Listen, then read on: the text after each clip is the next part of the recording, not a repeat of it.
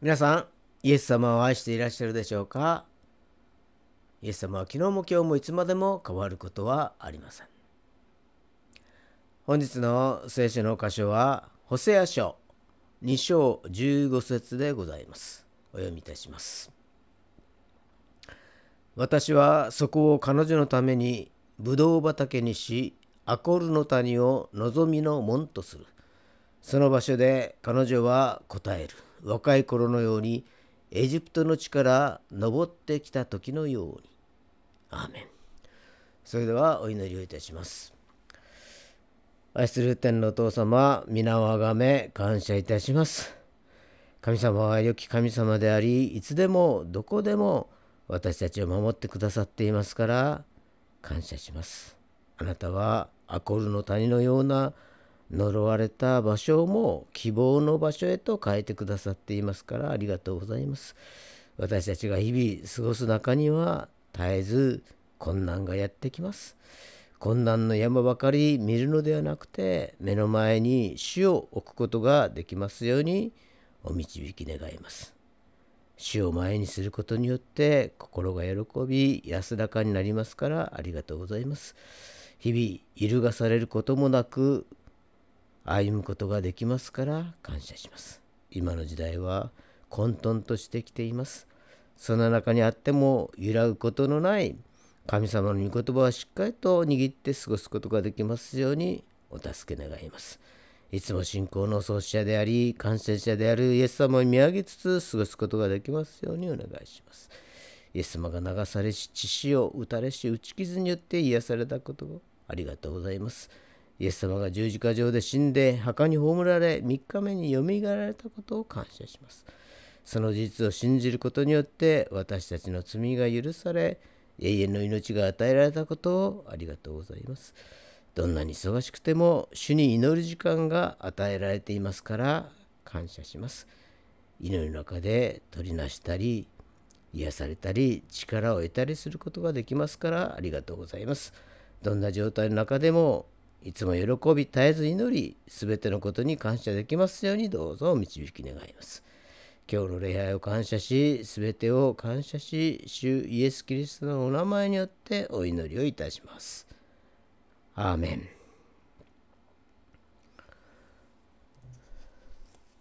今日はアコールの谷と題してご一緒に恵みを分かち合いましょう。えー、去る1月21日土曜日ですね、えー、まあ、あるレストランで、えー、ある姉妹の商店1年記念礼拝を執り行ってきました。まあ、その経緯をざっくりと話しますと、まあ、昨年の1月20日に、えー、クリスチャンである M 姉妹が、えー、天に召されました。奄美大島で、えー、亡くられたのであります。まあ、彼女はクリスチャンでしたけれども所属する教会はなく2人の娘さんはお母さんの信仰に沿ってお葬式をあげたいという願いでありました。ま、しかし奄美大島では対応する教会もですね業者もなく、えー、まあ、東京のある業者に依頼していったわけであります。まあ、その業者からブライダル選挙ナを通じてですね福岡支局そして私のところへと連絡が入ってきました。まあ奄美大島金曜日の午前11時から告別式ということになりました。まあ、朝一番のですね福岡から朝一番の飛行機で飛び立って、えー、間に合うやっと間に合うような感じでありますけれどもまあ私もですね久しぶりの飛行機に乗るということでですね、えー、手元に航空券ではなくて予約番号だけですねあって、えー、手続きも慣れないものですからまあ右往左往しながらですね、えー、飛行機に乗って、え奄美大島へと行ったのであります。まあ、着いたら近くのレンタカー屋さんですね、えー、レンタカーを借りて自分で運転して、えー、斎場まで行きました。まあ、斎場に行くと担当者とですね少し打ち合わせをいたしまして、えその後ご遺族の方と対面をいたしまして、えそれからすぐにですね、えまあ、告別式ということで始めさせていただきました。えー、式が終わったらですね、えー、車で今度は火葬場の方にですね移動しまして、えー、火葬場の方で、え火葬前式ということで、え式を執り行いました、えそれから、まあ、私は帰ることになったんですけれども、まあ、帰る時にですね、えお墓はどうするかとかですねお骨はどうするかということで少し、え相談に乗った部分もありました。まあ、名刺を置いてきましたので、まあ、何かあったらご連絡くださいということで、えー、別れたのでありますけれども、えー、1年経ったまあ、昨年の12月ですかね。電話がありまして、まあ、1月21日に、えー、お母さんの1年記念祭ということで、えー、礼拝をやっていただけないでしょうかというご依頼がありまして、まあ、1月21日土曜日午前11時50分からですね、えー、まあ、あるレストランに行きまして、そこの、まあ、個室だったんですけれども、まあ、大人の人4名と子供の方4名ですね集まっていましたけれども、まあ、そこで、えー、1年間のね昇天して1年の記念礼拝ということで礼拝をさせていただきました。まあこんな形のですね礼拝っていうのが今後増えるのかどうか分かりませんけれども、まあ、こんな形もあるのだなということでですね、えー、感慨深いものがありました。まあ、そういうことで、えー、商店1年ということで記念礼拝をさせていただきました。まあこれも神様の導きということでですね。その姉妹とは全然面識もなく突然ですね。私が行ってそして式を挙げて、え、挙げさせていただいたということですので。これも神様の導きということでそれだけではなくて1年間ですね、えー、祈り続けてそしてまた1年後に礼拝をさせていただきたいいただいたということで、えー、神様に感謝を捧げたのでます。さて今日はアコールの谷ということですけれども、まあ、聖書の中にアコールの谷という地名が出てくる箇所というのは5箇所あります。まず最初に出てくるのは義明ですね。7章。かつてイスラエルの民は相手の戦いにおいて、えー、敗北を期しました。その敗北の原因は誠実すべきものを盗んだ赤んの罪によるものでありました。まあ、それであかんとですねその一族が石打ちの刑で処罰された頃それがアコールアコールの谷というところであります。まあ、アコールの語源であるアーハルというのはですね、まあ、災いをもたらすという意味であります。神の裁きがなされた後の戦いではイスラエルの民は相手の戦いで大勝利を収めるということになったのであります。まあ、細谷書2章15節にですね、私はそのところを彼女のためにブドウ畑にし、アコールの谷を望みの門としようと書かれてあります。まあ、悔い改めです。ためて神に立ち返ることによって荒野が豊かなブドウ畑に変えられ希望の門が開かれるという神の約束であります。まあ、荒野が豊かなブドウ畑に変えられるというのは、まあ、地の呪いが解かれた結果であり、えー、全ての災いもなくなって長い間待ち望んでき、た永遠の祝福の門が開かれるという意味であります。えー、もう少しホセア書をですね少し詳しく見てみますと、まあ、ホセアという預言者はですね紀元前700年代の預言者であります。まあ、北イスラエルが滅亡したのが紀元前722年ですのでその頃まで予言活動をしていてその後北イスラエルはアッシリアに捕囚の民となっていくのですけれども、まあ、主に立ち返るとですねイスラエルが回復されるという予言を残したホセアでありました。えー、今やイスラエルの民は捕囚の民となって、まあ、まるでアコルの谷に入ったようなものであります。でもそこに主が来られると 望みを見いだすことができるのであります。私たちは平安というものを祈り求めていますけれどもまあ、いつも平安があればですねいいとは思いますけれどもいつもそんな平安を望んではいますけれどもしかし、えそればかりではないことが多々あるのであります。まあ、イスラエルの民もですね、えー、荒野に導かれていきました。その荒野というところはまあ過ごすにはですね厳しい環境の中であります。しかし、えー、主と出会うにはですねいい環境かもしれません。イスラエルの民はそのように荒野で訓練されてそして主と出会うような体験をしていくのであります。えー、ホセア書の2章の14節を見ますとそれゆえ見よ私は彼女を誘い荒野に連れて行って優しく彼女に語ろう15節には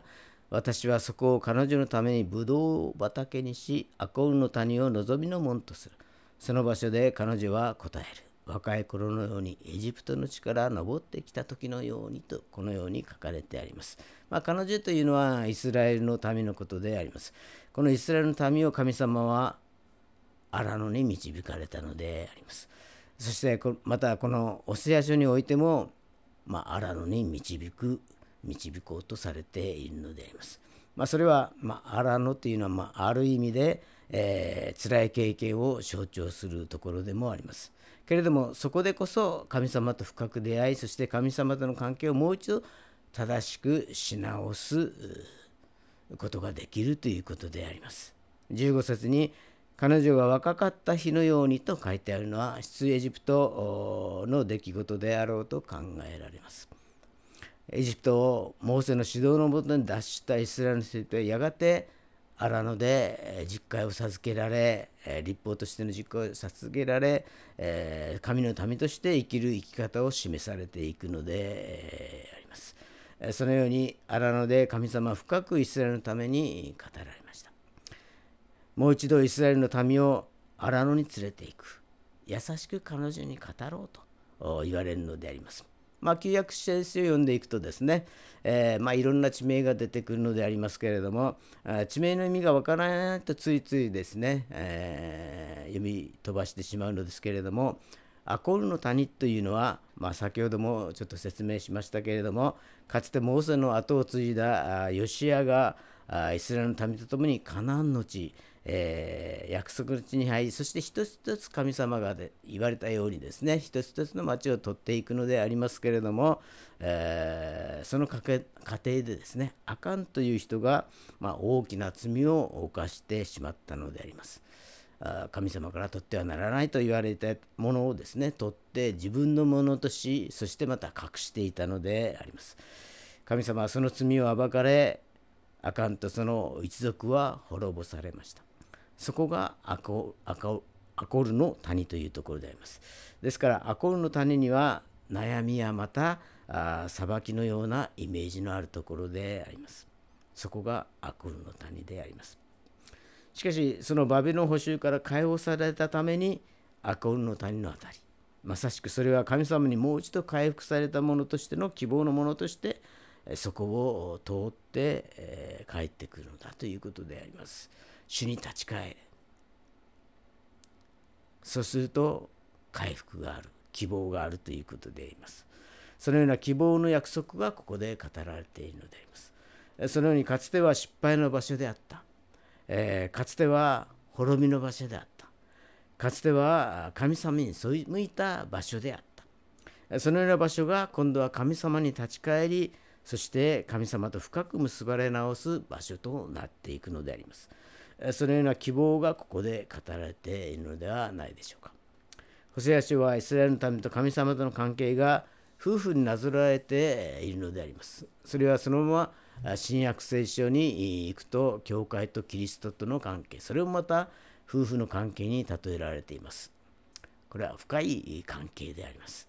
えー、ホセア書の2章の20節を見ますと真実をもってあなたとちぎりを結ぶこの時あなたは主を知ると書かれてあります。まあ、それはキリストの十字架であります。最も大事なものを犠牲にしてもあなたをあがない出しあなたを救い出しそして夫婦のように深く結ばれた関係になろうということであります。神様はそのことを願ってイエス様の十字架を通して、えー、その真実を明らかにされました。この時にあなたは主を知るというのは、まあ、知識として知るということではなくてそれは夫婦の深い交わりと同じような本当に夫婦の関係で、深く知るということであります。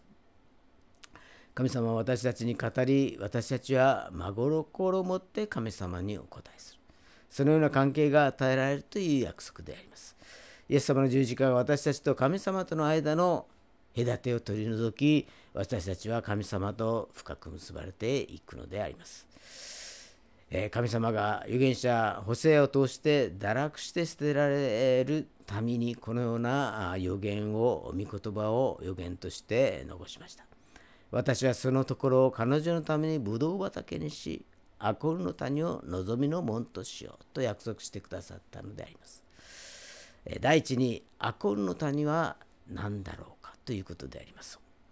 アコルトは苦しみ苦痛という意味であります。イスラエルが最初ヨルダン川を渡って占領した都市がエリコであります。エリコは地中海より低いところにあります。エリコからエルサレムへ登っていく途中にアコールの谷があります。そこはとても険しい坂道で、え、絶壁が周りにあるようなところであります。旅人の一人がエルサレムから下ってきて強盗に襲われ半殺しにされたその場所がアコルの谷であります。支援23編ではそこを死の影の谷だと表現しています。また支援84編では涙の谷とも書かれてあります。このようなところは、まあ、先が見えないところであります。それがアコールの谷と言われるのであります。第二に神様は信じる者に望みの門となってくださるのであります。神様は絶望のアコールの谷を希望の門にしてくださると約束をしてくださいました。私たちの前も後ろも横も全部道が塞がれていたとしても神様は上から希望を与えてくださる良き神様であります。神様は全能者であり不可能を可能にしてくださる神様であります。私たちの絶望を希望にしてくださる神様であります。墓場のような場所で過ごしていた人々にも神様が希望を与え祝福を与えようとしておられるのであります。長い間苦しんでいた人々に神様はこのように救いの希望を与えようとしておられます。神様の御業がどんなに偉大であるかを私たちが口ずさむことが大切なことであります。ローマ書実章の実説にですね、人は心に信じて義と認められ、口で告白して救われるのですと書かれてあります。第3に赤尾の谷を過ぎるとき、感謝と賛美の歌を歌わなければなりません。第一テサロニケ5章18節に、すべてのことについて感謝せよと書かれてあります。このように神様は言われました。すべてのことについて感謝せよ。神様は私たちがアコルの絶望の谷で感謝させることを願っておられるのであります。神様が希望のものであることは神様からの約束であります。そのことを信じる人の中には希望の賛美が、信仰の賛美が生まれるのであります。パウルとシラスはイエス様を伝えたことにより、えー、鞭打たれ、えー、次にピリピの牢に入れられました。しかし、えー、絶望のどん底にあった真夜中、彼らは主に賛美を捧げました。その時大地震が起こって極者の土台が揺れ動きたちまち扉が開いていったのであります。みんなの鎖が溶けてしまったと書かれてあります。えー、皆さんの中に事業の苦しみ人間関係の苦しみ病気の苦しみ子供の苦しみがあっても私たちの希望なる主に向かって私たちが賛美を捧げ信仰生活をすると神様は全ての絶望を希望に変えてくださるのであります。神様の摂理は私たちがアコールの谷を通して神様の大きな祝福を備えておられるのであります。このアカウルの谷。苦しみの谷は私たちには希望でありまたチャンスでもあります。私たちもそれを通してそこのとその場所を通してリバイブされていくのであります。今植え替えている人々に精霊の火がついたら燃えす燃え始まるのであります。その希望を見ながら主に賛美しながら前に進んでいくことが寛容なことであります。今置かれている場所でこの神様の愛をもう一度受け取り直しましょう。かつてはアコールの谷それは全く希望のないところであったかもしれません。私たちの過去の過ちと失敗のみ思い起こさせる場所であったかもしれません。しかしイエス様の十字架によってそこは今や神様の希望の場所へと変えられたのであります。お祈りいたします。愛する天皇お父様、皆をあがめ感謝いたします。私たちのすべての罪のためにイエス様が十字架にかかりました。永遠の命を与えてくださいました。天国への道を備えてくださいました。私たちを生かして新しい歩みを与えてくださったことを感謝します。あなたと出会わせるために時に荒野へと導いて苦難の中を通らせることがありますけれどもそれはついには死を知るためですから感謝します。アコールの谷が希望の知恵と変えられますからありがとうございます。そしてますます死を深く知ることができますから感謝します。この世では戦いがあり、誘惑があり、迷いがありますけれども、いつも信仰の創始者であり、感謝者であるイエス様を見上げつつ、祈りつつ、過ごすことができますようにどうぞお導き願います。今、苦難の中にある人にどうぞあなたの平安をお与えくださいますようにお願いいたします。今日の礼拝を感謝し、すべてを感謝し、主イエス・キリストのお名前によってお祈りをいたします。アーメン。